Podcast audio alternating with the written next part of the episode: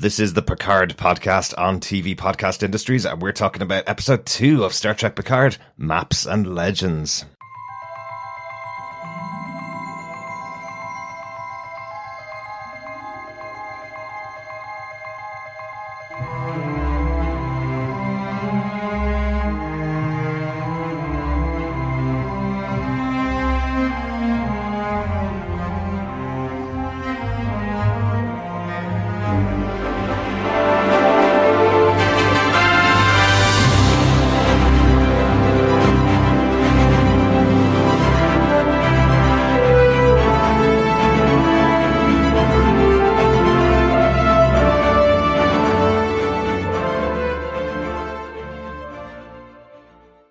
Welcome back, fellow Trekkers and Trekkies. This is TV Podcast Industries, and we're talking about the second episode of Star Trek Picard Maps and Legends. I'm one of your hosts, Derek. Hello there, fellow Trekkies. I am one of your other hosts, John. And rounding out the group, I'm Chris. Welcome back, everybody. Yes. Indeed. Yes. Welcome back, fellow Trekkies uh, and Trekkers, uh, however you want to be called. Mm-hmm. Uh, yes, Maps and Legends. I like the legends, I have to say, in this episode, but we will get into that in our spoiler filled review. I thought as a doctor of geography, you'd be much more likely to like the maps, John. Well, maybe, but like, I like the legends. Certainly the Romulan legends. That was pretty cool. But yes, we will get into that into the spoiler filled review. We certainly will. Yeah, before we get into our discussion about this episode, we are going to talk about feedback on episode one. As we said last time, we are recording these episodes before they come out. Seems to be really positive feedback overall about the first episode. Almost everybody I talked to has at least watched the episode. it seems to be kind of this cultural zeitgeist where everybody wants to go and watch Star Trek Picard whatever way they can. I was laughing today, actually. I was reading on um, IMDb. Um, they have user reviews now, great reviews. And someone left a one star review, said they actually liked it, but wanted to balance out all of the 10 star reviews because he felt it was just people were giving it too good of a score. So he's like, to balance it out, I'm going to give it one. I did like it, and these are all the reasons I liked it, but I just feel we need to be balanced. I was like, it's the nicest backhanded compliment ever. Yeah, yeah. It's just like, I like your stuff, but I feel don't want to get into your head, so I'm going to give you one star. But I'm still going to say I like it. I think it's just crazy, to be honest. Well, as usual with our first episode, I, I do a promotion on Facebook just to get it out there that we're doing Star Trek uh, on our podcast because we've never co- covered Star Trek before. I promoted the post for a couple of days. And of course, it did attract a few pieces of feedback that we're not going to discuss here because those pieces of feedback said, I'm not going to watch the show. So what's the point in discussing their feedback on our podcast? Because they're clearly not going to listen to our podcast either, right? So we will be mm-hmm. talking about feedback from everybody that did watch the episode, all their thoughts about episode one. If you want to send in any feedback to us, all you need to do is just email us at feedback at tvpodcastindustries.com or you can pop over to our Facebook group at facebook.com slash groups slash TV Podcast Industries and leave your thoughts on the spoiler post that I put up each week. Yes, and of course, to all fellow Trekkies and Trekkers, you can pop over to our website, tvpodcastindustries.com, to uh, subscribe to the podcast. Um, rate us, leave a review, share the podcast. Uh, sharing the podcast is, of course, sharing the love. And of course, any good Federation or Romulan supporting podcast player. And we should um, boldly go into your ear holes, um, as no podcast has gone before. We're just stretching these now, aren't we? Of course. Yes, and if you would like to help keep our dilithium chambers running, keep the lights on on this podcast, feel free to pop over to patreon.com slash TV podcast industries where you can donate a single euro, a single dollar, a single pound and help keep this podcast going. But of course, you can also support us, as John says, by sharing the love and sharing the podcast. Absolutely. Let's hop into our feedback. We got our first piece of feedback from Steve Bren. He sent us in a voicemail to our email address. Hello, fellow Trekkers. This is Steve, and uh, this is for Picard Season One, Episode One, Remembrance. I uh, have to admit, I'm I'm really glad, and I want to thank you guys so much for your preview episode that you did because it really helped with what was going on in this episode. Because I think I, I was I was really lost. I actually watched the episode before I listened to your preview podcast, so. Um, it, it really helped with the questions that I had that I was going to be posing to other people and be like, well, what about this Romulan supernova and what's going on with synthetics and all that? So getting the chance to see that was, was really, or hear that uh, from you guys was really good. It really helped me with what is going on in this world because I was never a big TNG fan. Actually, I wasn't a fan of TNG at all. I didn't watch it, so uh, I'm not uh, familiar with the Picard character as other fans of the the world and universe this universe are. So kind of like Chris. I'm I'm a peripheral fan. I uh, I watched Voyager. I watched Discovery, and I watched the reruns of TOS. But I don't think I watched any of the other ep- shows. I never watched Next Generation. I never watched. Uh, Enterprise, the one with Scott Bakula, Deep Space Nine. I never watched any of those other ones, so so I don't really have as much invested in in this character as other people do. I do enjoy uh, watching Patrick Stewart. I think he he did did really well, and I liked the the way the plot is going. I'm I'm interested to see from here where do we go because if these both these girls were synthetic, then who are their parents, and and is is Picard going to go see her parents, or is he just going to seek out the twin? I'm interested enough uh, to keep watching and can't wait to hear what you guys thought. Talk to you later. Thanks so much for the voicemail, Steve. Great to hear from you. Yeah, thank you, Steve. Um, shock horror that you're not a TNG fan, uh, but I'm with you there with Discovery and the original series as well. I also have a soft spot for Enterprise, and I really like Deep Space Nine as well. so all of them then. Yeah, basically. I even like the whale movie. I had completely forgot about Enterprise. I kid you not. And I th- every time I think about it, I keep thinking of it just as a, a prolonged Quantum Leap episode. um, that's the only way I think of it because I'm just like, it was never, it never got its hooks in me. So it's probably the best way of just thinking about it. Maybe um, the next transporter trip will be the trip home for Captain Archer. Exactly. hey, Ziggy, because you know, you know, they someone has made that fan fiction somewhere. I'm sure. Going very quickly to what Steve said. I, I actually do think this is a, a thing that a lot of people needed. If you have not listened to our preview episode, listen to it because it, you won't be as lost. And it's kind of one of the things I called out mm-hmm. in, in our first episode, um, in the review, which is they don't explain too much. You get a lot more background in the comics and the Children of Mars, um, short trek. So I really think it's something that I think even with episode two, they still haven't explained very much of it. They, they've mm-hmm. kind of given a bit more. But anyway, I, I, do think that yes, if you haven't, if you still have some questions, go back and listen to John and Derek talk about the, the, the preview episode because that really does help and lay a bit more groundwork.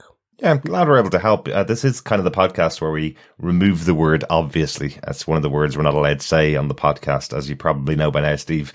Um, obviously. so this that kind of helps people that may not have watched all of the Star Trek shows. There's, you know, there's seven, eight hundred episodes of the shows. There's definitely going to be something that we've missed, and there's hopefully going to be something that you've missed, and we can help point you towards if uh, if we know the answer to it. And hopefully, if we don't know the answer to something, you could send us in your feedback and let us know what we missed. Yeah, and speaking of comics, we will be covering the third and final issue of the Picard preview comic or mm. prelude comics to this series that came out this week. Yeah. Um, so yes, we'll be covering that in a short little podcast snippet to interject between our episode two and our episode three coverage of Star Trek Picard the series. Can yes. I give you my uh, my spoiler free uh, reaction to issue three? Go on. Not as life changing as I thought it was going to be. there you go. Okay. okay, we will leave that to the podcast yes, then. We'll get in, in deep on that one uh, on our podcast. Yes, uh, thanks again, Steve, uh, for the voicemail. Mm-hmm. Over on Facebook, uh, Bob Phillips says, loving the threads of mysteries developing here. Does Data know the future? Is Dahj twin sister a terrorist or a spy? Mm. Are the Romulans being Borg masters or archivists of architecture? Does the physical frailty of Picard tell us where the peril will emerge or hint at where he may be underestimated in the future? One question to Chris Jones. Did Jessica Dahj do a superhuman jump or did she fly? Yes, Chris. this is a Jessica Jones reference, Yes, is. everyone, from our Defenders TV podcast. And uh, when we covered the Marvel Netflix series, and there was a continuous battle between Chris and Derek to, Yep. as to whether Jessica Jones actually had the superhuman ability to fly or whether she could simply dunk a basketball really well uh, by jumping and jump jumping high. very Yes, exactly. Yeah. Jumping high. No comment. I would definitely say that Dahj, uh, for sure, did a superhuman jump there. Yeah. Yes, she did. In Dahj, Dahj in this jumped. She has the bionic legs of a billion dollar, billion credit woman, uh, and is able to jump quite far. Uh, Jessica Jones does fly. Different thing though. Yeah, and, and I story. Still disagree, Chris. and well, and coming back to the Star Trek stuff, I think the uh, the physical frailty of Picard. I think there's an interesting moment in episode two in this episode um, around Picard's sort of physical well-being um, and, and his health uh, for sure. And, and yes, um, Romulans. I wonder if they are archiving another race, uh, and another race's architecture. I think they're kind of doing the good old uh, strip and run. Um, and by stripping, I mean stripping the Borg ship, not kind of doing a der uh, in public. Um, Absolutely. for sure. I love Bob Sturda phrase. I love the idea of archivists of architecture. Fantastic. Love Bob. Thank you for, for your feedback. Chris, do you want to take the next piece of feedback? Sure. We have some feedback from Sergio Collins who says, I saw the first episode yesterday night and I don't mean to sound disrespectful, but does Sir Patrick Stewart really look that old or was he meant to just look that way for the series? I know he's 79, but man, he's always been a hero of mine and sort of a role model. I guess it just hits me really hard to realize he's not the young captain I knew back when the series premiered. Nevertheless, his performance is absolutely great. Can't wait to see the next chapter. Thank you, Sergio. Yeah, we actually talked about this in, in our episode one review. Um, th- yes, the actor, uh, Sir Patrick Stewart is 79.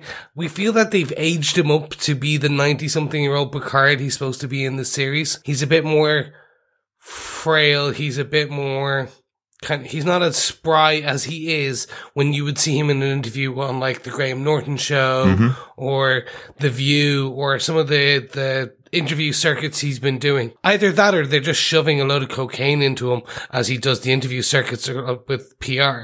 Uh, cause he's a bit more spry and jumpy and running around on those. Um, but pretty sure that's not what they're doing. Probably not so the yes, case, though. I think it's just Patrick Stewart is portraying the 90 something year old Picard that he's supposed to be. Yeah, yeah, it's between 92 and 94. Uh, some discrepancy as to the actual description on that. Um, but in episode two, we definitely saw a reason as to why I think they were doing that in the first episode. Uh, we'll get to that as we get into our episode two discussion. Uh, Jim Carrey added, yes, all the gravitas and intimacy and heart. Since I'm in the midst of a Star Trek Next Generation rewatch, his physical appearance was stark and saddening. Obviously, I've aged too, but I didn't just watch a video of myself in 1991 and look in the mirror. Oh, very good. Very good. Yeah, I mean, he is 79. And I think I remember an interview with him on the Graham Norton show. And, and certainly, um, he does, he said he still works out to keep himself in shape because obviously acting is a demanding role in itself. Certainly if you're doing theatre stuff where it's quick changes, racing around backstage, having to project the voice, use your diaphragm, all that kind of thing, almost a bit like singing in a way. Um, and also just the stamina of maybe doing matinees and an evening performance. And, you know, if you're on Broadway, you're in the West End, you're doing it every night, uh, pretty much with maybe only one or two, probably just one day off, uh, normally in, in a run. Certainly, uh, you know, as it hits, um, the, the, the theatre circuit. So, um, I, I think, you know, a lot of actors have to keep themselves in physical shape because of the physical nature of, of the role. And I suppose the mental aspect of the role in terms of, you know, inhabiting someone else's character and, and the nuances you're having to put into that and the concentration around it. So I, I think he does keep himself sort of tip top shape. Uh, but certainly, yeah, you, I mean, I watched, um, the next generation, uh, on, Netflix there just, uh, last night. And, uh, I think it, we were looking at unification part one uh, with the Romulans, and it was you know there's even still a little bit of her Mm-hmm. on uh, Jean Luc Picard there, but he, you know he looks so much younger. Yeah. Um, but yeah, I mean we're talking 30 years ago. Absolutely. Videos of me about 30 years ago. I guess I'd still be in short pants, right? uh, just some other Still in short shorts. Exactly. Just some quick reactions from some of the people over in the Facebook group. Teresa says, I watched it and liked it so far. Looking forward to the next episode. Roger Sprong said, I just finished watching it. I am hooked. Richard Mighton said, great start to the episode. And John Bratt says, as it's only just started, you have to get a bit of backstory. Yes, it started slow because of that. Then it did get better as it's only episode one. Come on, folks. Things, things are going to get much better and much more interesting as the series goes on. Thanks, John, Richard, Teresa, and Roger for that feedback. Yeah, absolutely. Uh, thanks so much for that feedback. Claire Payne said, My knowledge of Jean Luc Picard and Star Trek Next Generation is very limited, as I have only seen the films, never any of the television shows. So essentially, I'm watching Star Trek Picard as a newbie. Excellent. The trailer had me intrigued, as I knew Sir Patrick Stewart had not played this role for a long time, but I knew he was considered one of the great captains of Star Trek, just by talking and listening to friends and family as they respected this character greatly. I surprised myself at how much I enjoyed it. I watched on the Friday night, and I've not been able to stop thinking about it. Visually, I think it is brilliant as you have a mix of familiar style living with the advanced technology of the future, which actually didn't look out of place. When Jean-Luc Picard was being interviewed, uh, was this was one of my standout scenes because he looked so uncomfortable, and I felt uncomfortable for him. The whole episode went so quickly. I was fully engaged, and I'm delighted it's a weekly show. I don't really need to point out the obvious in how excellent the acting, writing, and how this episode was presented. Uh, thank you, Claire, for for that feedback. I really like uh, your point on the advanced technology. I think again, it was just that. I think I, I mentioned it on our first podcast that being on Earth, it was just really good to see it. Seeing the replicator in a normal domestic kitchen, for example, Yeah. um, was really good. And I know in terms of that interview with um, Jean-Luc Picard, you know, there was an element of deep exposition there, but still, you know, the shots of him wringing his hands, getting kind of more agitated, um, it was was really good because again, it, it just it picks out um, and, and breaks up that exposition heavy part of, of, of that interview uh, for sure. And I think um, as a newbie to the world of the next generation through Star Trek Picard, um, I think that's uh, great that you enjoyed it. Uh, so uh, hopefully you enjoy the rest of the series. Yeah, absolutely. Claire, thanks so much for your feedback. It's great to hear and you be on board really enjoying the show, isn't it? Yes, great. Thank you so much, Claire. And yeah, exactly. It's nice to see kind of that this can bring in new, new a new fan base to a degree. Um, new people who probably didn't grow up on, well, for all those who didn't grow up on the next generation, and all those who are actually now interested and kind of potentially just missed Star Trek back then when they were growing up, and now who can get in through this series. Yeah, really great. Thank you so much for your feedback, Claire. Mm-hmm. Over on our Twitter account at TV Pod Industries, we had some feedback from Bill Hay, NBA. He said, solid start, gritty show so far, action packed and minimal Trek cheese so far. I've actually seen some of this, um, that people felt there was always back in the day, uh, say from the TOS and the next generation. Sorry, TOS is the original series. So this is the, this is the Kirk Spock. So this is the, um, the one where you, you had a bit more leotard fun. Um, but yes, there was people saying that there was like a lot more cheese in it. I actually think a lot of the Star Trek since then hasn't had much quote unquote cheese. Um, it's just Gene Roddenberry had a very, um, he had a very optimistic view of the future Yeah, when he was writing about the Federation and Starfleet and looking at that. And I think that's where this perceived cheese comes from. Well, there are a lot of Star Trek fans that do mourn the fact that it's gone away from the utopian future that Gene, Rod- Gene Roddenberry came up with for the original Star Trek. Um, but there always had to be conflict uh, over time. I would say, remember Star Trek in the old days, Star Trek uh, Next Generation particularly had like 26 episodes in some of their seasons, you know? So some of the things we perceive as cheese is probably just fast writing to fill up their season of, of half a Yeah. year worth of show, you know? So you're always expecting a little bit of cheese uh, occasionally in there. Yeah, and, And personally, I love cheese. A bit of brie, a bit of Emmerdale, a bit of Elemental, always good. Emmerdale is a TV soap opera. Uh, Um, it's Wensleydale. Or Emmenthal. That's the one. Yes, I, I must say, yeah, I, I would happily buy Star Trek cheese if it was in the cheese counter. No doubt it would be a bluey green vein cheese, so you know, kind of be a bit Romulan. I certainly um, for wouldn't sure. be buying Emmerdale cheese. Anyway, back to your feedback. Yes, and finally on Instagram, uh, you can find us there on TV Podcast Industries. Disco Sane says that young actress is amazing playing opposite Patrick Stewart. She was really good while he was phenomenal himself. Uh, of that, absolutely. I think Isa Briones, who played, uh, and Soji, um, really, really good, uh, in this, uh, role. And she was really good, as you say, against, uh, and acting with Patrick Stewart in, in those, um, in those scenes for sure. Alexia Bouvard, echoes that sentiment and said it was an amazing episode. Um, so yes, I, I think there's generally really good, uh, reviews out there. I think there's some really good feedback. I mean, each to their own. Uh, and certainly, you know, the negative feedback that I think we've seen at least, um, you know, is referring to things like it being social justice warriors, you know, all this kind of thing. And you're kind of going, well, okay, so be it. Probably not the show for you. Absolutely. Weirdly, one of the biggest reactions that I saw out there was to a review from EW.com. They used to be Entertainment Weekly. They've now gone monthly, so clearly looking for a couple of clicks on their website. Uh, gave it a two star review saying they, they've created nothing new. Um, that is so far beyond what most people have been reviewing this show that uh, that it makes you feel like they're probably looking for clicks, right? Probably. I feel so, yes.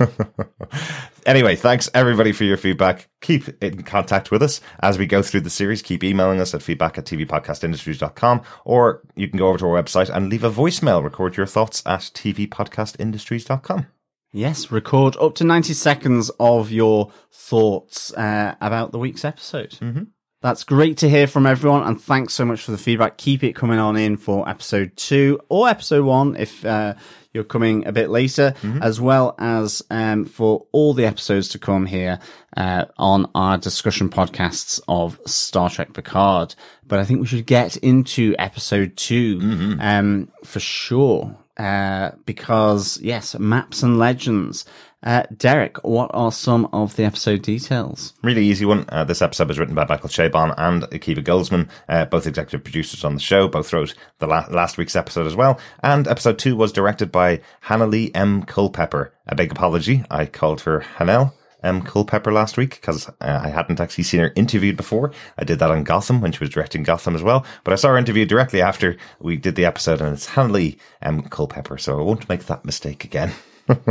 she is fascinating. If you do get to watch the Ready Room, it's a uh, a twenty minute or so uh, after show presented by Wil Wheaton, and Wil Wheaton. Exactly. Yes, he had uh, he had the producers on last week, and he also had a great bit about the uh, the music on the show. Chris, you definitely should check that out if you've enjoyed the music. It showed kind of the reason and how they came up with the uh, theme tune for the show from the uh, very opening of it. Why it starts with a, a single instrument and goes into the building form that it does. It's definitely fascinating. Really enjoyed that. Excellent. We all love Wil Wheaton. We do all love Wil Wheaton. Wil Wheaton. Wil Wheaton. John, do you want to give us the official episode description for this episode of Star Trek Picard? Sure.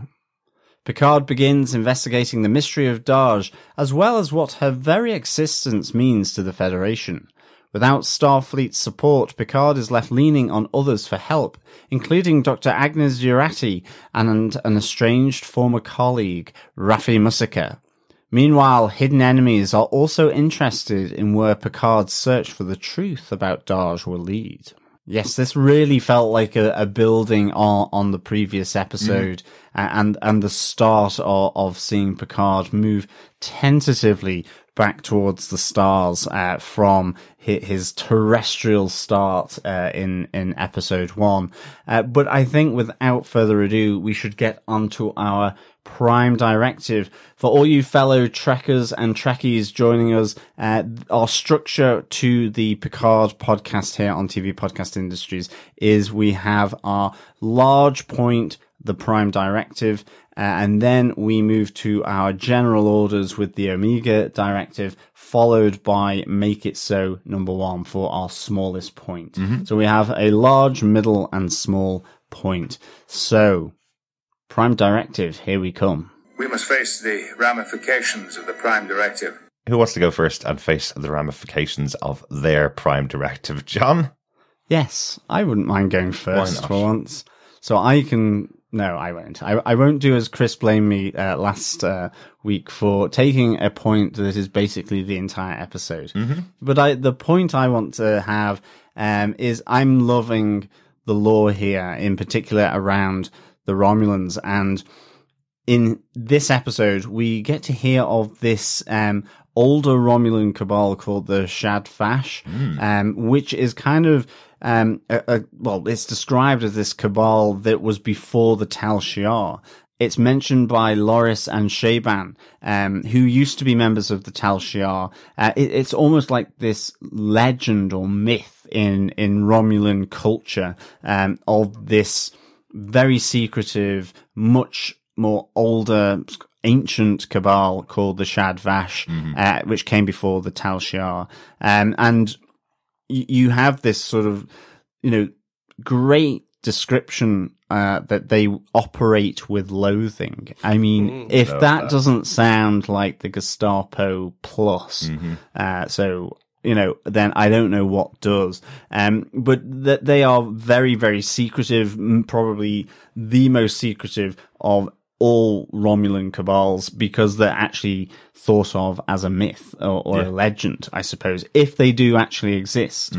I love that idea where she says, You think the Tal Shiar are the secret police? No, no. Wait till you meet the secret, secret police. Yeah. and um, it, it, it was just, you know, they they hide in the shadows, but it's that they go against any treaty or protocol, both within Romulus as well, within the Romulan Empire, but also uh, they'll operate on other planets. Um, so uh, effectively infiltrate deep cover uh, um, with other planets in other galaxies, uh, in other star systems, and they very much are based around a hatred of effectively synthetic life forms uh, and artificial intelligence. So I, I, you know, the the assumption here is, is that the sort of black ops Romulans that were coming for Dahj were secretive members of um, the the the Zhat Vash, uh, and I suppose why they would rather dissolve themselves and, and kill themselves with the acid pill rather than be captured. Um, that we saw in the last episode, um, when Dahj was, was taken out by the acid and the exploding, uh, phaser. Yeah. So, you know, this is a really sort of, you know, nice little bit of lore coming in here on, on the Romulans that, you know, that this is the puppet master actually for the whole, or potentially the whole, uh, Romulan Empire, and certainly maybe for the Tal Shiar. And you, you, you're starting to question then, is it real or is it just this children's uh, fairy tale used to scare uh, the children, you know, like Red Riding Hood or, or whatever it might be, um, with the wolves, uh, you know, Hansel and Gretel going into the, the dark forest, um, or is it real? You know, is Laris right here? Because Zhaban certainly seems to be saying, look, no, it's complete myth. It, it it's not at all uh, true. Yeah. But she is she is convinced because you know there are there there are the rumors, there are the legends, um, that that come through, and that they have come from somewhere. So I, I really enjoyed um this element to to this episode for sure. Yeah, absolutely. This is where I have a question. So when we talk about the Tal Shiar and the Zhat Vash, are we kind of going like the Freemasons and then the Illuminati, which is so like the Freemasons are everyone knows they're there, and no one really knows that no one believes that the Illuminati are real. So is it kind of like that, or are we the Tal Shiar are more like Gestapo Um, kind of? the Tal Shiar, I suppose, they operate in secret as well. So everybody knows they exist, but nobody knows who the members of them are. They don't present themselves as part of a government or anything like that. Um, they are massively secretive.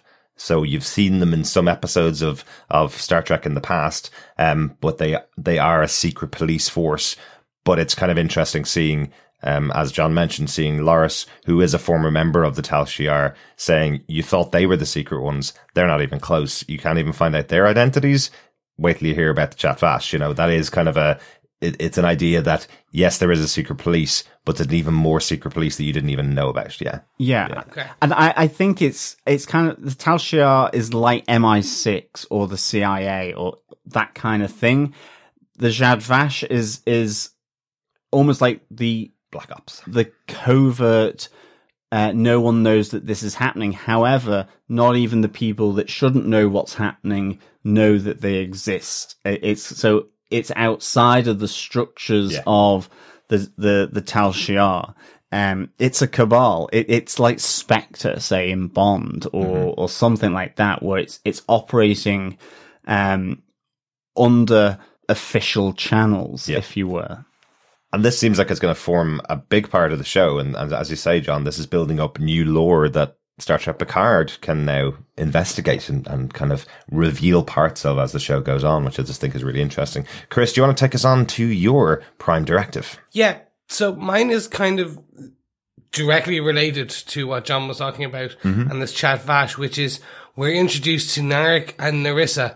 Well, we're introduced to Narissa as Lieutenant Rizzo. Mm-hmm. Rizzo. Um, she has had surgery to make herself look human. So she, we assume she is Romulan as well. Mm-hmm. Um, or the Zhat Vash take, um, non-Romulan species. Um, we're not quite sure.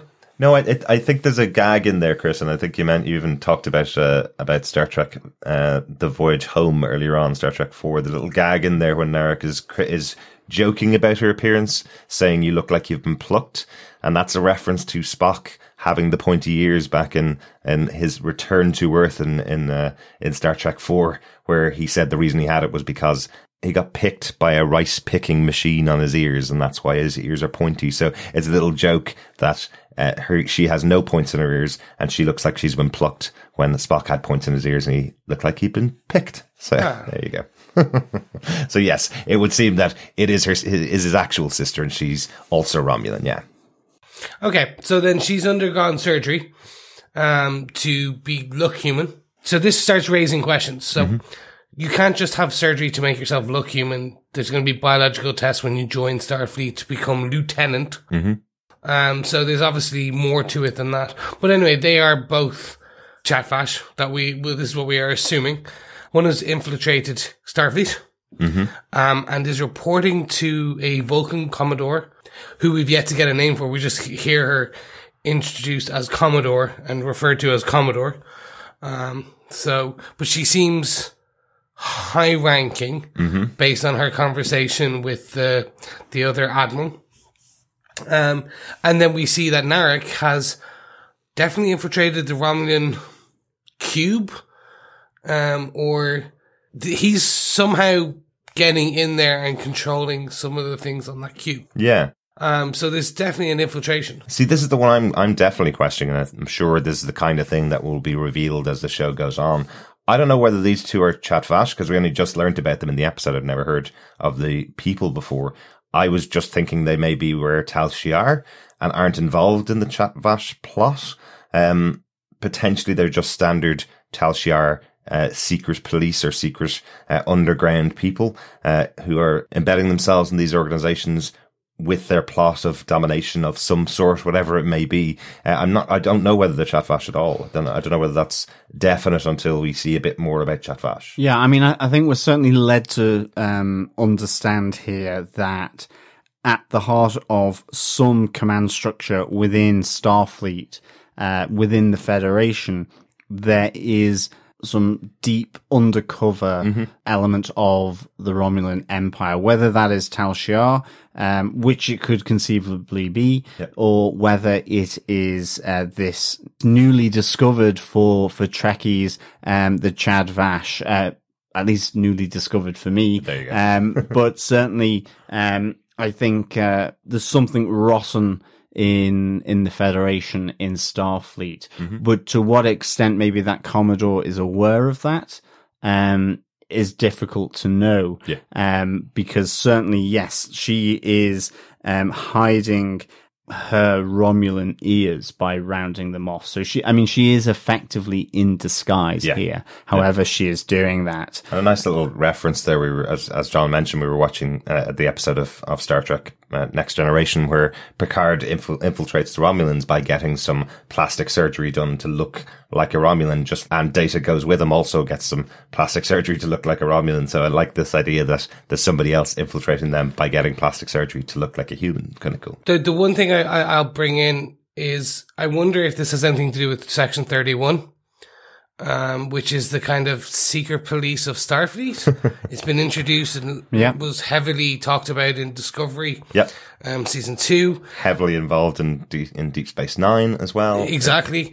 The reason I bring this up is that in Discovery, spoilers, there is a part regarding surgery to look human. Mm-hmm. I'm not going to give away too much, but the reason that's I'm, I'm kind of bringing that in. So potentially this might be a Section 31 thing as well. And there is a spin-off series uh, featuring Section 31 already been announced that should be coming up reasonably soon. But probably a smart idea to bring it into uh, Star Trek Picard as well, right? Oh, is there? I did not know that.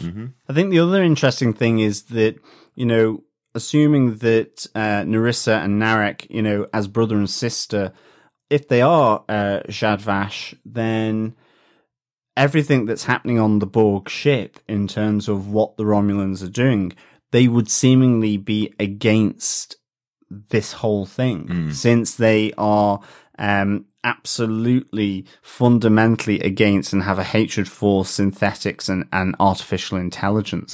And this idea of, of the collective could be an anathema to them, uh, to be honest. And so is it to kind of destroy them or is this whole hatred of AI and synthetics something um, a, a little different? Because one of the interesting things on that that we were told was that, you know, technology in Romulan society is much more just functional. Yeah. So they've never had synthetics. They don't want androids. They don't, and it, it's the, um, the synthetic humanoid artificial intelligence of the technology that they are opposed. And, and here you have that merging of the two with the Borg so that it's something I feel that this cabal would be fundamentally against um, the idea that you could actually produce um, an android. Or is it a cyborg when it's part human? But some form of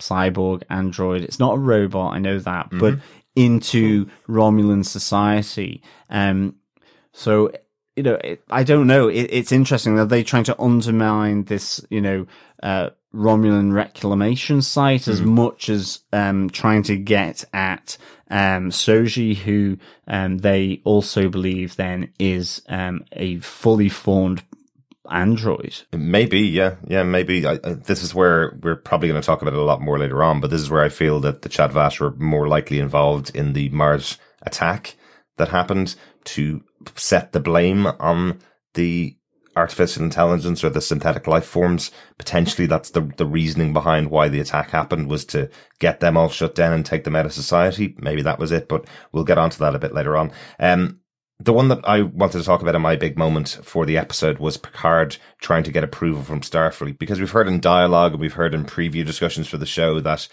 Picard is kind of separated away from Starfleet a bit, but this is our first real moment where we're seeing Admiral Picard going to Starfleet looking for help. He's dealing with Admiral Kristen Clancy. Um, and he's just sitting down where they're kind of going, well, all I need is a simple ship and I don't mind, uh, not no longer being, um, Admiral Picard. I don't mind being just captain. And then we get our first F word, I think, in all of Star Trek, uh, as far as I remember anyway, um, where she tells him that he's just being completely arrogant in front of her and she cannot believe how arrogant he is. The idea of them giving back his commission to him after he walked away in this, under this dark cloud, I suppose. Um, so I thought that was fascinating that, that we have Picard, who used to be the hero of Starfleet, effectively walking in firstly The guy behind the desk doesn't even know who he is, has to ask for his full details and credentials to just get a pass in. And then this admiral that he's speaking to isn't willing to give him the time of day, is telling him to get out and, and don't darken the door again. You've made your bed, lie in it kind of thing. Yeah, I loved this scene with the two admirals um, together because I just loved the fact that Jean Luc Picard didn't get what he thought he was going to. Mm-hmm. Um, you know, actually, there was a deep arrogance almost uh, of Jean Luc Picard that he would be able to go in and he could set out what he wanted to do, like you would have seen him do on the next generation, mm-hmm. where it would be planned, considered, thought through, and then the approval requested. Gosh, it just sounds like civil service. Um, and you know, you you would get the sign off, and it would all be above board and formalized. Uh, and here, Admiral Clancy is having none of it. Yeah. She is just like, how dare you come in here? As you say, you've made your bed, you lie in it. We're not just simply going to, um, you know, have you click your fingers and we all jump. Yeah. That's gone. You're retired. Um, off you go back to Chateau Picard uh, and, down a bit more of the vintage red, you know, and I, I really enjoyed this. I, I, I felt it really, um, put Picard in his place, and uh, you know, but in a in a humiliating fashion. I, I think it's not something you would have seen so much in the next generation, but I just thought the clash of these two characters. Mm-hmm. Um, and the humility then that Picard has to go because ultimately she calls the shots here. Yeah. I thought it was really, really so well acted and played out within this scene. I really, really enjoyed it. Uh, and dare I say it, that maybe it was the second time it, uh, there was swearing in uh, Star Trek because earlier in the episode, Laris, the Romulan, says "cheeky feckers" mm-hmm. in a very Irish accent. In a very Irish accent, yes. Cheeky feckers. Feckers never seen as a, as a curse word, though, so it's all right. No, I suppose not. But we know what it really means. Yeah, cheeky feckers. Such a great term. Mm-hmm. But uh, yes, I, I love this scene. I thought it was absolutely great. Yeah, yeah, really, really good. I know a lot of uh, of fans of Voyager were hoping that the Admiral was going to be Admiral Janeway. Um, but with this outcome, would you really want Admiral Janeway to be the one to uh, to send Picard on with off with his marching orders? No, not at all. I, I think what they're gonna do is save I if she's not in this season mm-hmm. for a later part of the season, like I think they're saving a lot of surprises, quote unquote. Yeah. So I like we already know that um Riker will be in it, mm-hmm. and he he if he's in it, he's going to do the Riker sit down, maybe the Riker maneuver. um. So like that will happen. Maybe we do we do know he's directing some episodes this season as well, which would be kind of cool to have him back behind the camera exactly. for, for this uh, this show. But I think what we'll do is we'll get like Worf, we'll get Geordi LaForge, um, and somehow maybe like I think what we'll get is one or two people in this. I think potentially as well we'll could get like a Janeway in it. If not, based on the success of this, we'll definitely get them for season two. Like we called out in um in our episode one is that Whoopi Goldberg will be reprising her role as Guinan in season 2 mm-hmm. And that was announced on The View as part of the season one kind of uh, PR um, kind of circuit. Yeah. So I think we'll get some of that as well. Yeah. But I, I'm with you anyway, taking completely back to the main point, which is this is a really interesting scene. Absolutely, yeah. It's one of my favorites from the episode. Really interesting to see what's happened to the character. Uh, that's it for our prime directives. Let's get on to our omega directives. Implement the omega directive immediately. John, are you going to also implement your Omega directive? Yes, it's going to be. Well, it's no, it's 14 years uh, earlier actually. Ah, right. um, I really like this uh, sort of look back to the Mars uh, shipyards um, mm-hmm. um, and 14 years before, uh, and the attack on those uh, shipyards of Starfleet the, by by the rogue synths. I think it, it's really nice that it, it's connecting back to then. You know, it's the genesis of where this has has happened. You know, th- this is where the mystery, this is where the hub of the mystery is really in that sense, and it and it links to the short trek Children of Mars nicely, uh, as well as the, the, the Prelude, uh, comics as well that we've been covering in our preview podcast. Um, and I, I really enjoyed this, um, because first of all, I thought F8, the creepy android, one of the, the, the replicated androids was just so nicely done. Just the piercing eyes. I mean, they're exactly the same eyes as Data. They look very similar. Um, yeah. you know, in that sense, but it's the same tone of skin as well as, as Data, Mm-hmm. but there is something creepy about it. Whereas I never got that from Data. Hmm. Um, you know, it was maybe because F8 is bald, um, but he was creepy and he goes creepier basically when he goes rogue. Um, uh, there's that great kind of moment, um, where it's all, almost like an order 66 where he switches on, um, where he, you know, he starts bringing down all the shields and, and all that and, fantastic. you know, turns effectively on his human overlords. Um, and I, I thought it was a real nice touch seeing, uh, the blood from the human overlords from the laser blast. I, I'm not too sure it was a, a laser, uh, or a, a laser weapon. I think it may have been a tool, a cutting tool or something like that. Or a phaser in this universe. John. Or a phaser even, yes. um, but I, I like the fact that when he shoots them with this, this tool or, or, or phaser, that you, you do get a little bit of pooled blood there because it's quite a big, um, entry wound. And I just thought, you know, certainly the next generation, um, from the nineties wouldn't have had, um, sort of that kind of, aspect to it. And I, and I quite like that. But I, I thought this was, um, I thought F8 was just really good. And I, I liked how it, um, just showed, you know, again, that relationship of humans to androids, you know, they're interacting with him to effectively joke at his expense because Yeah. they know he doesn't have the emotions. He will speak literally and there's no real um, empathy there for this android and that absolutely sets them apart from from data uh, ag- again um recently looking back at some of the next generation the episode where Data is having to prove that he is a sentient being, um, with, um, the Dr. Maddox as well.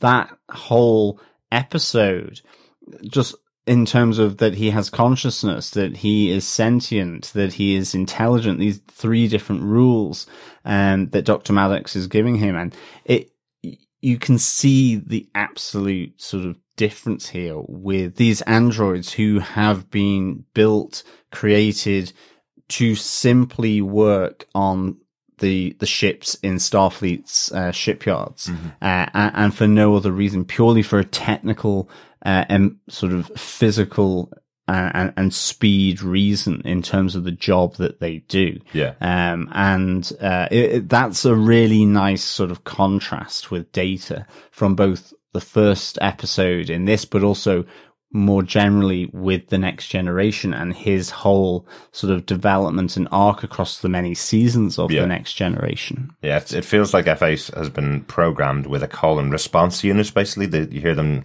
telling a joke and he knows how to answer and respond to them every time they start delivering the punchline to him kind of thing. But they know he doesn't get jokes. They know he doesn't understand what's going on. So very interesting. I had this whole section described as Lieutenant Pincus and the plastic people, Face comes to Mars.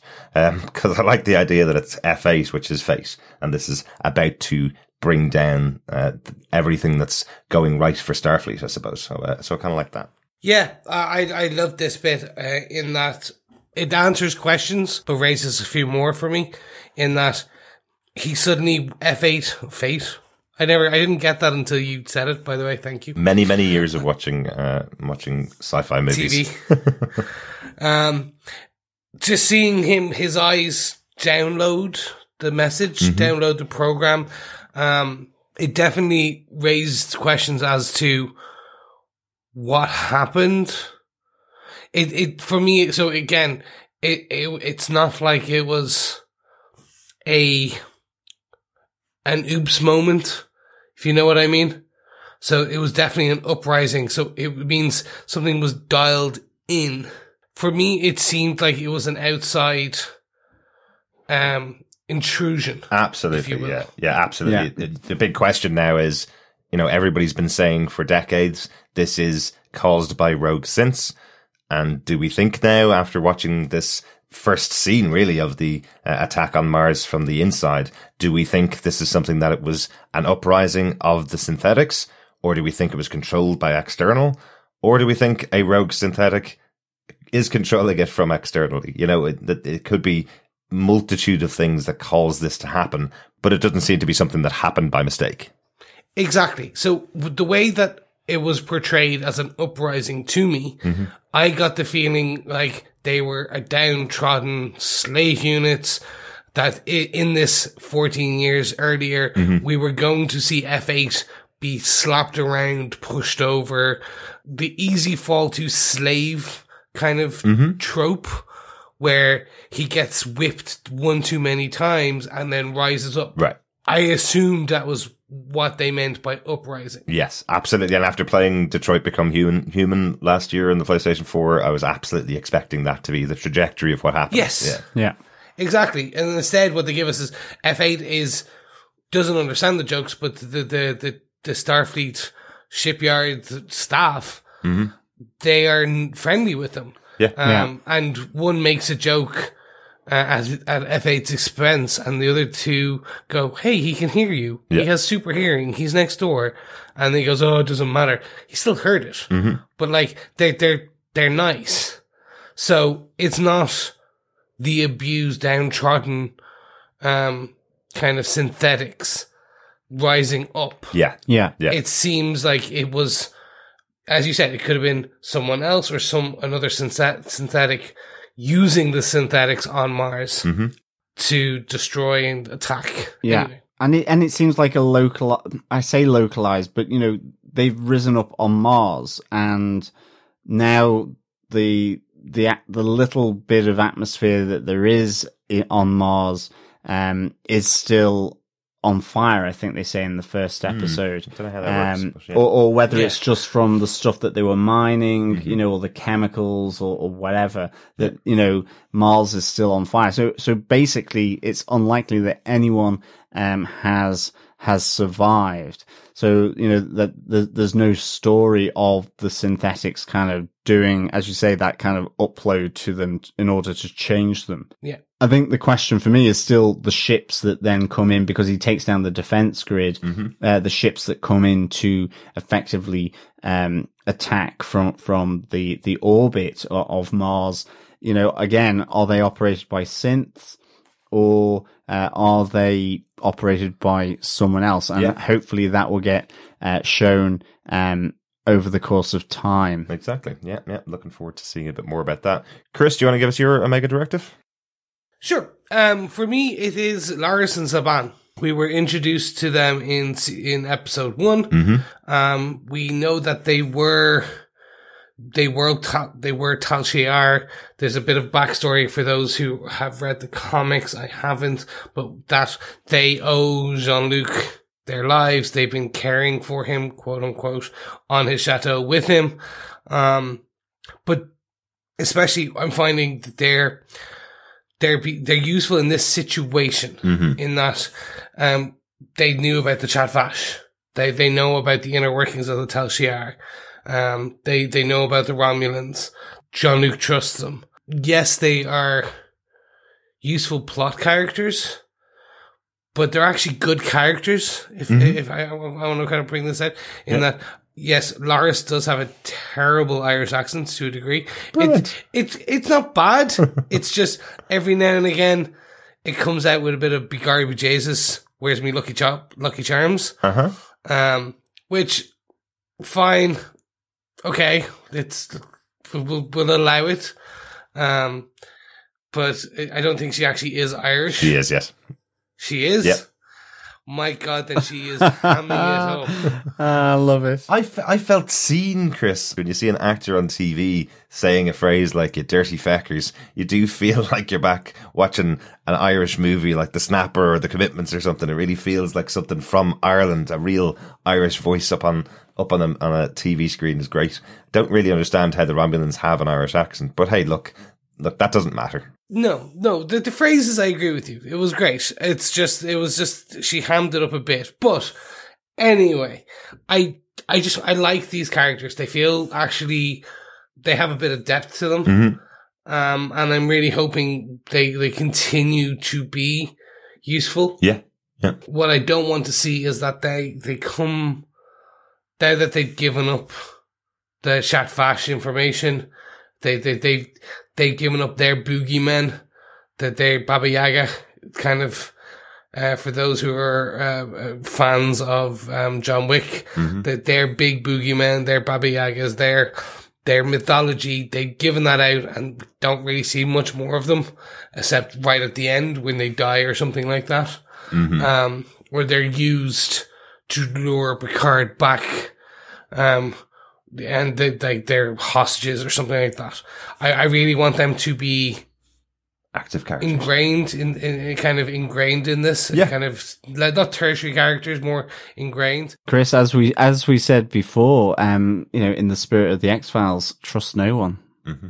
It's true it's true that being said i can sincerely see them being Zhat Vash um or at least one of them and they will come out how could you do this like because they're lovers and married and stuff Maybe one of them May- won't know I just can't see that being a big reveal. No. when they've just given all the information to Picard. They probably would have kept it a bit more secretive. If But. I, I well I no d- she gave the information exactly, about Zhat Vash exactly. he didn't Yes, so I, I must say I'm kind of there going, ooh, that could be sort of the sort of the little hint, Right. Uh, for sure. I, I did like uh, Laris uh, with the what was it? The, they called it the digital scrubbers in Dahj's apartment. I thought that was really really uh, nice, uh, and that's kind of where we understood about how Romulans really do use technology um, in a very sort of detached way. It is for a functional purpose. Um, they are not suddenly going to have an android or AI. It, it, it's for analysis. It's for scanning. It's that kind of stuff. So uh, I, I liked her digital scrubbers.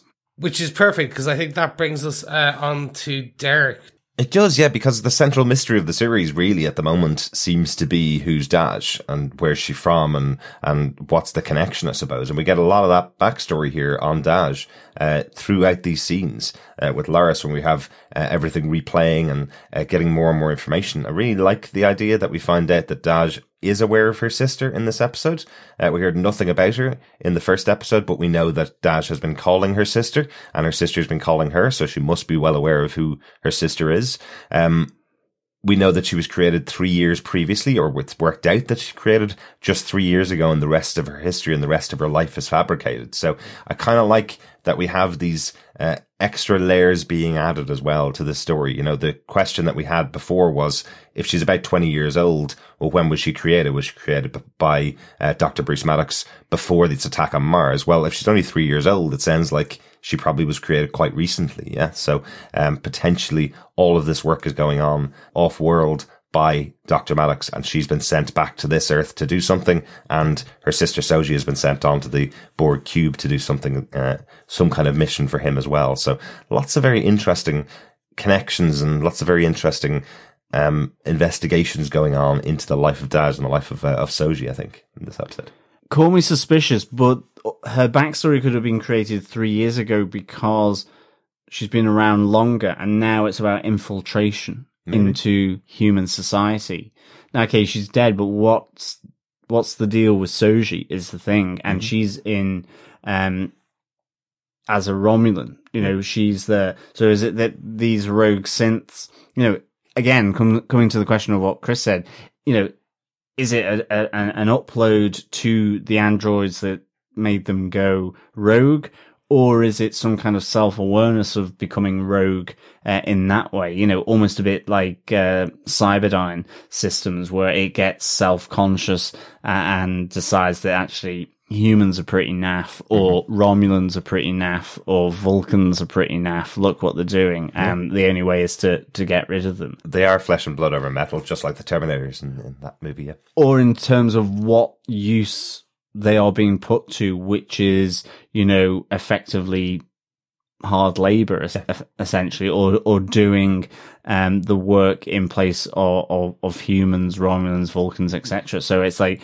Is that the reason why this elaborate backstory with mother, with their education history, and so on, was only created three years ago? But again, we'll we'll see uh, as the episodes uh, drop.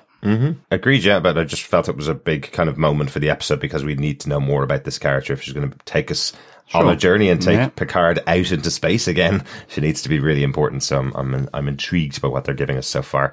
Let's get on to our number one, our small moment from the episode. Make it so, number one. John, do you want to continue with your number one? Sure, yeah. My small moment for this episode is when Jean-Luc Picard uh, meets with Dr. Benoit, um, played by David Paymer. Um, I, I really uh, enjoyed this in that you, first of all, you know, for a what a 94 year old, you're, you're in rude health, uh, and and the whole meeting is to get um, Picard back into space. But you know, he, he has almost this flawless physical health, um, or health in general. But there's something that he brings up, uh, an unnamed medical problem that's discussed um, by these two former colleagues, and it, it's not mentioned. And I maybe it's not a medical issue, uh, and maybe I just mistook the the, the the conversation, but that's the thing that is preventing him from getting effectively his uh, license so that he can do um go back into space and do interstellar travel. Um and yet he can yeah spin on a dime run 100 meters probably faster than Me? Yeah, and me. um, yet that there is something, there's a medical issue or problem or condition that is effectively preventing him from going back into space. And I, I thought that was intriguing. I think it links a bit to what uh, Bob Phillips was saying in the feedback around physical frailty Exactly. or, or, or something else. That, and maybe um, whether it's PTSD or, or some kind of problematic condition uh, on mental health or you know something like Alzheimer's maybe or, or dementia. I don't know, um, but even something that the you know m- this advanced Earth with its medical advances isn't able to deal with uh, i- in some way. But again, maybe it's not something that will be explored uh, any further. But I was just wondering, what is it? I also think it's quite nice that uh, Dr. Benayoun um, is a former medical officer on the USS Stargazer, uh, which we saw in the vault in, in uh, episode one, uh, one of Picard's um, earlier ships Yes. that he uh, captained. His first command, yes. Yes, exactly. And there weren't very many named characters that were on the Stargazer in the show, so uh, so that's uh kind of interesting. And definitely seeing the character played by David Paymer uh, on the show, I was kind of going, these two were meeting like old friends. They're both really good actors, so they're selling that they've known each other all their lives, kind of thing. And I was like, is he from the show? Is he from Star Trek? Because it convinced me instantly that I must have seen these two uh, interact before in the past. You know, um, the only medical condition that I'm aware of with uh, Jean-Luc Picard is that his heart was replaced. He he doesn't have a he has an artificial heart, um, which almost stopped once uh, in the past, killing him. Um, that's the only medical condition I'm aware of. I don't know what how that resolved towards the end of the show, but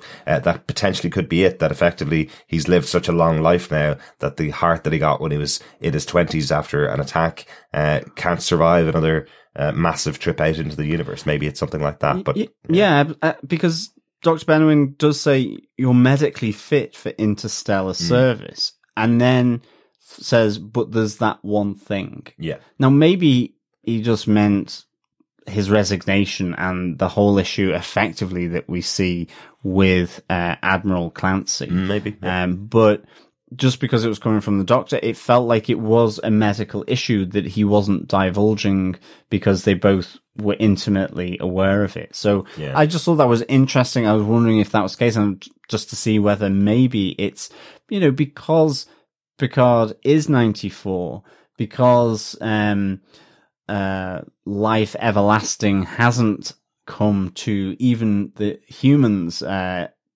four centuries from now that that everyone's still mortal, that there is some things that they still simply can't treat uh, medically, and whether it's a reference to that, I thought was interesting. But um, maybe I'm wrong, and maybe it won't be come up again. But I just thought it was an interesting little moment in that conversation between two former colleagues. I think he says something along the lines of there's something in your lobe. So kind of the frontal lobe Yes. of the brain. Oh, maybe, yeah. Yeah. And that's why I thought it's still a medical condition, but maybe it's something more neurological or, or to do, um, with sort of, you know, diseases of, of the brain and the nervous system and, and that kind of thing. Can I bring something up? What if it's a foreign object? What Ah, if it's yes. something from his days as Locutus? Maybe. Exactly. maybe. Interesting. I hadn't thought of that. Yeah. Um, for those who um kind of joining um Star Trek Picard for the first time, back in the Next Generation, Picard was turned for about two or three episodes into a Borg. Um, he was assimilated, and as that on that time, his name was Locutus. Um, so he was assimilated and then turned back. So, based on what we know that this is the Borg are involved in this series, um, it could be that basically this unidentified problem in, in his brain is something that was injected there from the Borg back in the day. Because that will play in nicely to the story with the Borg and everything. Absolutely. I, I was wondering whether it was just part of the cover up idea where they were trying to make him sound as if he's seeing things kind of thing, you know? That's why, um, Dahj isn't in the frame in those, in those videos that we've, se- that we've seen. Maybe it was all just erased or maybe it was a problem with your brain, Picard, you know? Uh, one of those kind of cover up Oh, ideas. right. But anyway, speaking of the Borg, Chris, your number one's about the Borg a bit. Yes, um, the Borg Cube, the the the the Romulan reclamation site or center. Um, it seems to be a cross species, cross not just Starfleet. It's across multiple um kind of species, multiple races. Um, it's a research piece. So Soji's working there officially. This is really interesting because what we find out is there's some previous Borg wandering around in the grain zone, the, the gray zone. This is, they've been cut off from the collective. This is said by the Romulan overseer, kind of like the, one of the main guys who's talking to Soji and this other new doctor who has, who has applied to get in multiple times. She was on her way there the last time and got turned around. So this seems to be like the ultimate research gig, um, to a degree. Yeah. Um, so it is, it all is above board where it seemed like in the first episode, this could have been slightly kind of below, below board, but like this was kind of like a, a black site. Yeah. This, no, this all seems proper research above board. They're doing good things. Mm-hmm. They're, they're reclaiming the, both the Borg cube, the technology, and the actual X drones. Yeah, kind of repatriating them. Yeah, it seems, seems like it. I like I like that idea. You know, effectively, that's what happened with Seven of Nine. A former Borg had the implants taken out of her, and she was allowed to return to human society. We've had other characters like that in the past as well. So now it looks like they've got a massive unit that are doing that. Uh, really interesting. But I I definitely like to point out though, it does all seem above board, but they're very clear to point out. Very secretive still though. And this idea that there are some rogue Borgs previous Borgs wandering around the grey zone, don't go in there or something bad might happen to you. That could be a very secretive way of dealing with certain things that they're investigating. Yes, it's certainly above Borg. I see what you did there. It certainly is. Yeah. and speaking of some cross species work, we also had uh, the relationship of Soji and of uh, Narek is revealed as well in this episode.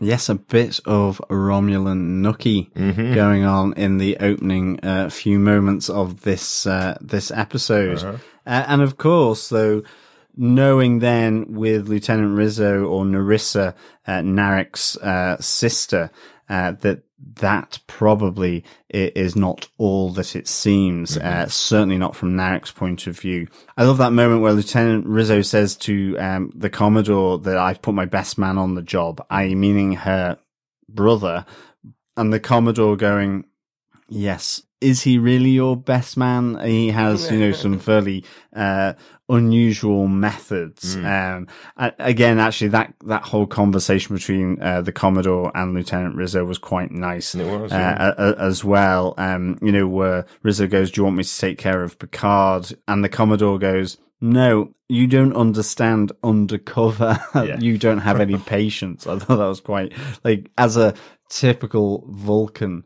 Um, she was really measured and cutting in a logical way. Uh, it was really, really good. Yeah, I, le- I even like that threat of thor- of torture from Rizzo, where she's saying, "I'll make him suffer as long as you want." I thought that was quite interesting. That seems very brutal of her, uh, but yeah, definitely see more of that in the future. Um, my final number one moment for this episode is just the end of episode introduction to Raffi Musiker. Um, I really want to know more about this character. You only get her on screen for a couple of seconds uh, at the end of the episode, but I just love the interaction between uh, Picard and and Raffi, where he arrives at her place in the space taxi, I guess, the new Uber, uh, where it drops him off and disappears.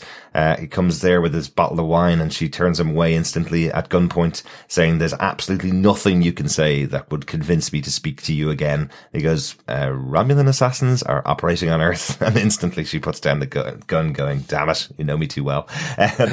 And is that bottle of uh, Picard 86? Yeah, exactly. Really good. Yeah, I like that little moment because it just shows you Raffi is going to be our little Han Solo uh, for this show. I think it's uh, get out of here. Oh, actually, this sounds like an interesting plan, an interesting mission. So uh, I like that. Um, really nice introduction. We just know the character from the comic books, um, and we know that she's going to form a major part of the series anyway. So uh, it's just nice to get that moment uh, to see her at the start of this episode. So hopefully we'll see a lot more uh, as the season goes on. I'm hoping so too. Yeah. Um, I really liked the, the introduction. Definitely looking forward to seeing what Raffi comes up with uh, moving forward. Uh, good, good introduction, great start. On to any points or Easter eggs that we may have found in the episode. Isn't there something else you have to do? Yes, there is something else I'd have to do. uh, I have two quick points. Um, one is we see the original Enterprise, um, or I should say the original, the original series Enterprise. Yes. Um, so the, the TOS, the Kirk Enterprise, There the, you the, there you go.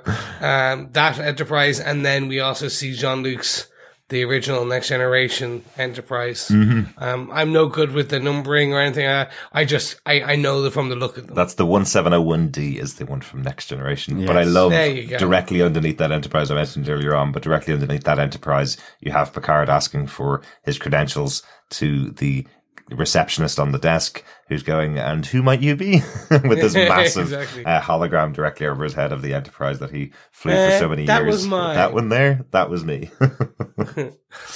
Um, and then just a nice cut piece of, I, I don't know whether it's, it's a deep cut or a piece of comedy or whatever on the Borg cube when they have that kind of, um, all hands for the, the, the researchers. The, there's a sign that says this facility has gone 5,843 days without an assimilation. I really like that. Um, and I was like, okay, so what does that mean? Essentially, that was, um, I think it's like 15.9 years, um, without an assimilation. mm, interesting. So is that when the Borg cube was destroyed? It's just, maybe one of our listeners will know better, but yeah, I, it's 15.9. Is that back when the Borg cube was destroyed and data was destroyed on the Borg cube in Nemesis?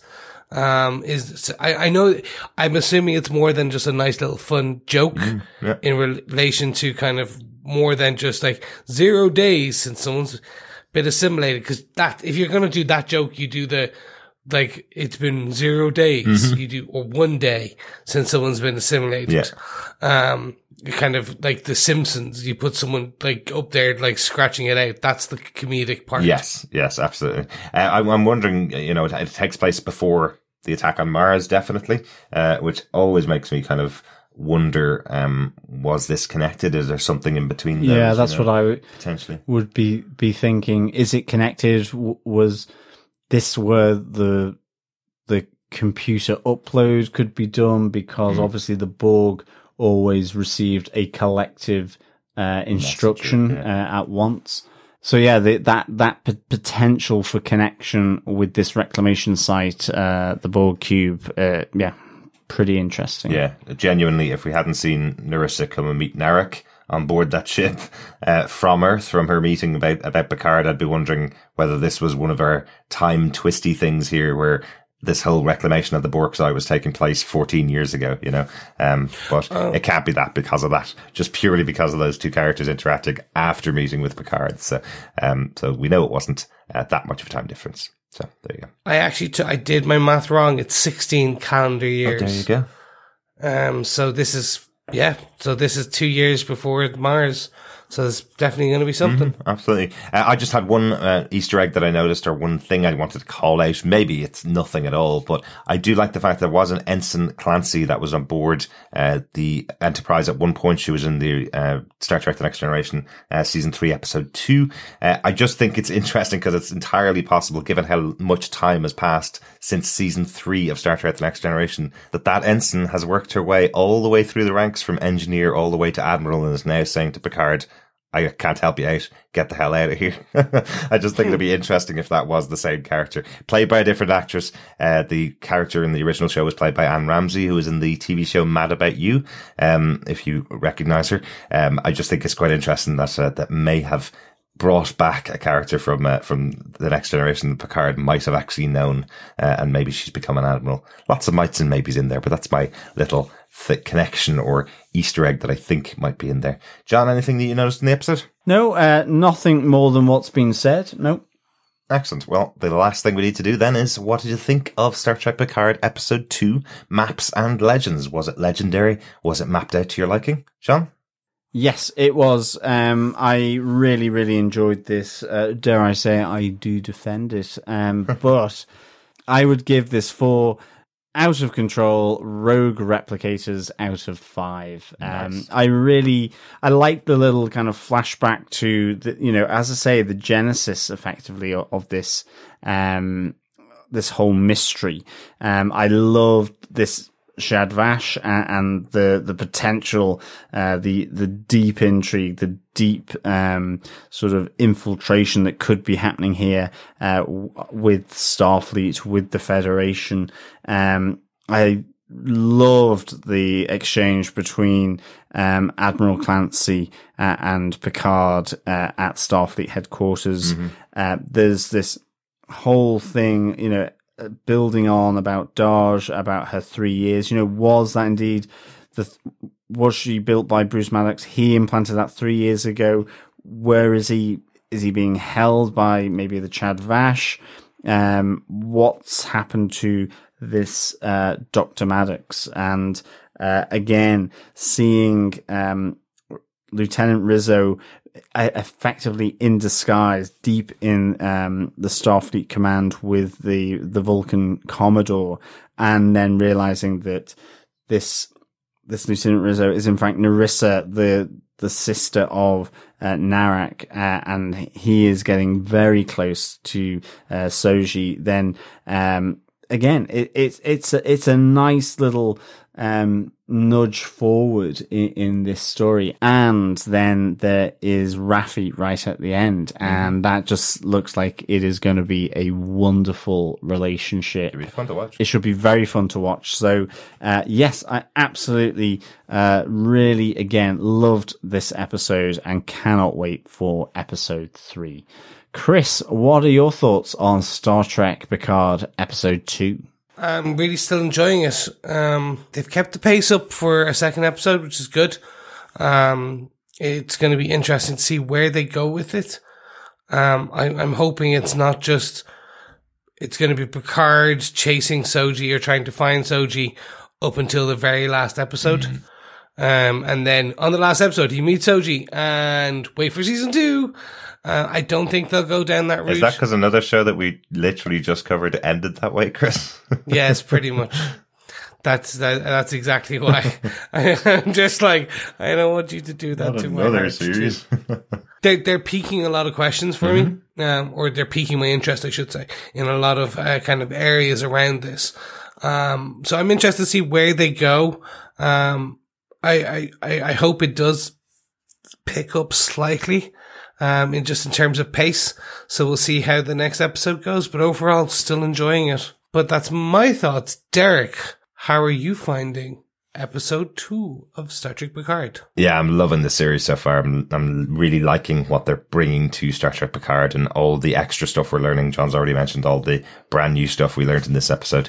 Um, and yeah, really intrigued to see what's happening and really interested to find out the real cause behind the Mars attack, uh, and potentially the reclamation of what's going on in the Borg. You know, I want to see who's behind all of that. So, uh, yeah, looking forward to episode three.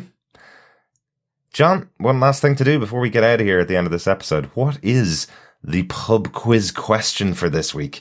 We gave out our first pub quiz question on episode one. Make sure you listen to that uh, and send in your your idea of what that is. We got a couple of entries so far. But John, do you have a pub quiz question for this episode?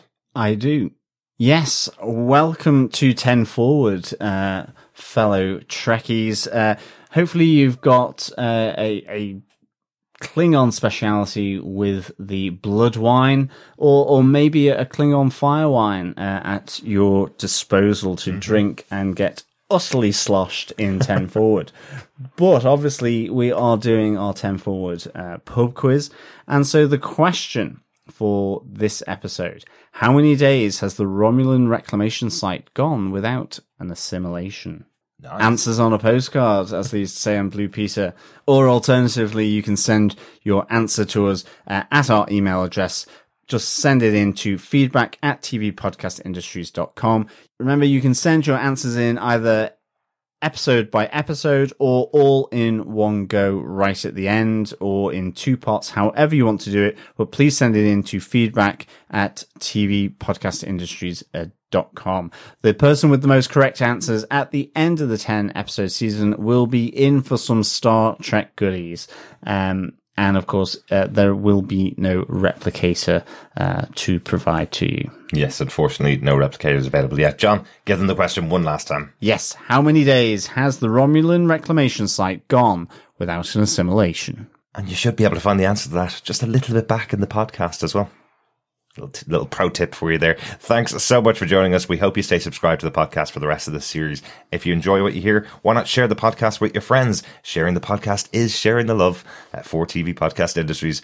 You can also support us over on Patreon at patreon.com slash TV podcast industries. A huge thank you to all of our supporters over there, including Bob Phillips, Into the Night, a Moonlight podcast, Steve Brown from Panels to Pixels, Amy Fitzgerald, Stuart Campbell, Oren Dix, Ken Hugh and Claire Payne, thank you so much for all your support. We've had a big month this month where we've had to go out and do a lot of expensive things for the podcast. So any support that you're providing to us over there has gone back into the podcast. So thank you so much for that. Yes, thank you so much, guys. Really appreciate it. It helps keep the lights on and the ener- dilithium crystals charged. Yes, thank you so much, fellow Trekkies and Trekkers, for your support on Patreon. Uh, and of course, you can support us by sharing the podcast as well. Subscribe, rate, and leave a review on your favorite Federation or Romulan podcast catcher. Absolutely. One final shout out and a huge thank you to Jason Karen over on the Walking Dead cast who gave a shout out to the TV podcast industries podcast about Picard and also to Brian Malosh and Ruthie over on the Talk Through Media podcast where they're also discussing Picard as well. That's definitely the one to go to if you want someone that knows all about uh, Star Trek. Uh, Brian and Ruthie's very in-depth podcast all about uh, all about Star Trek Picard. Thanks so much, everybody, and bye bye, fellow Trekkies and Trekkers. Keep watching the stars. Yes, we'll be back next week for Star Trek Picard Episode 3 The End is the Beginning. Yes, thank you so much, fellow Trekkers and Trekkies, uh, for joining us. It's a pleasure speaking with you. And of course, just to remind you, you are absolutely in great health as well. Um, remember, keep watching, keep listening, and engage. Bye.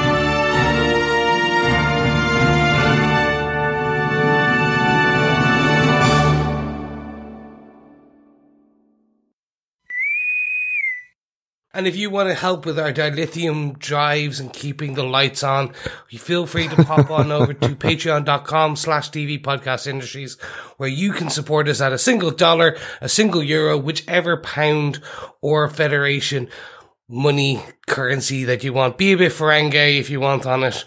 And the dollar always wins.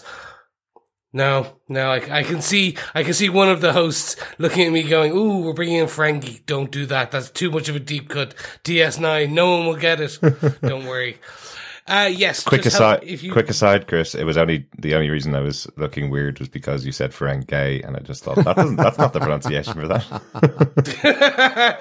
because hey, look, they're Ferengi, gay, and I. They're all. It's everyone's happy as being a Ferengi. or in, in vernacular speak, Ferengi. Yeah. Sorry. Where I was I? Should I just start that again? That would be awesome. Okay.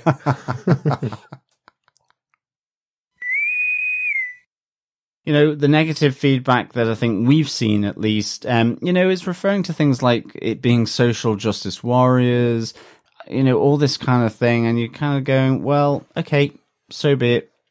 Probably not the show for you. Absolutely. What a load of bollocks. Yeah, exactly. That's it.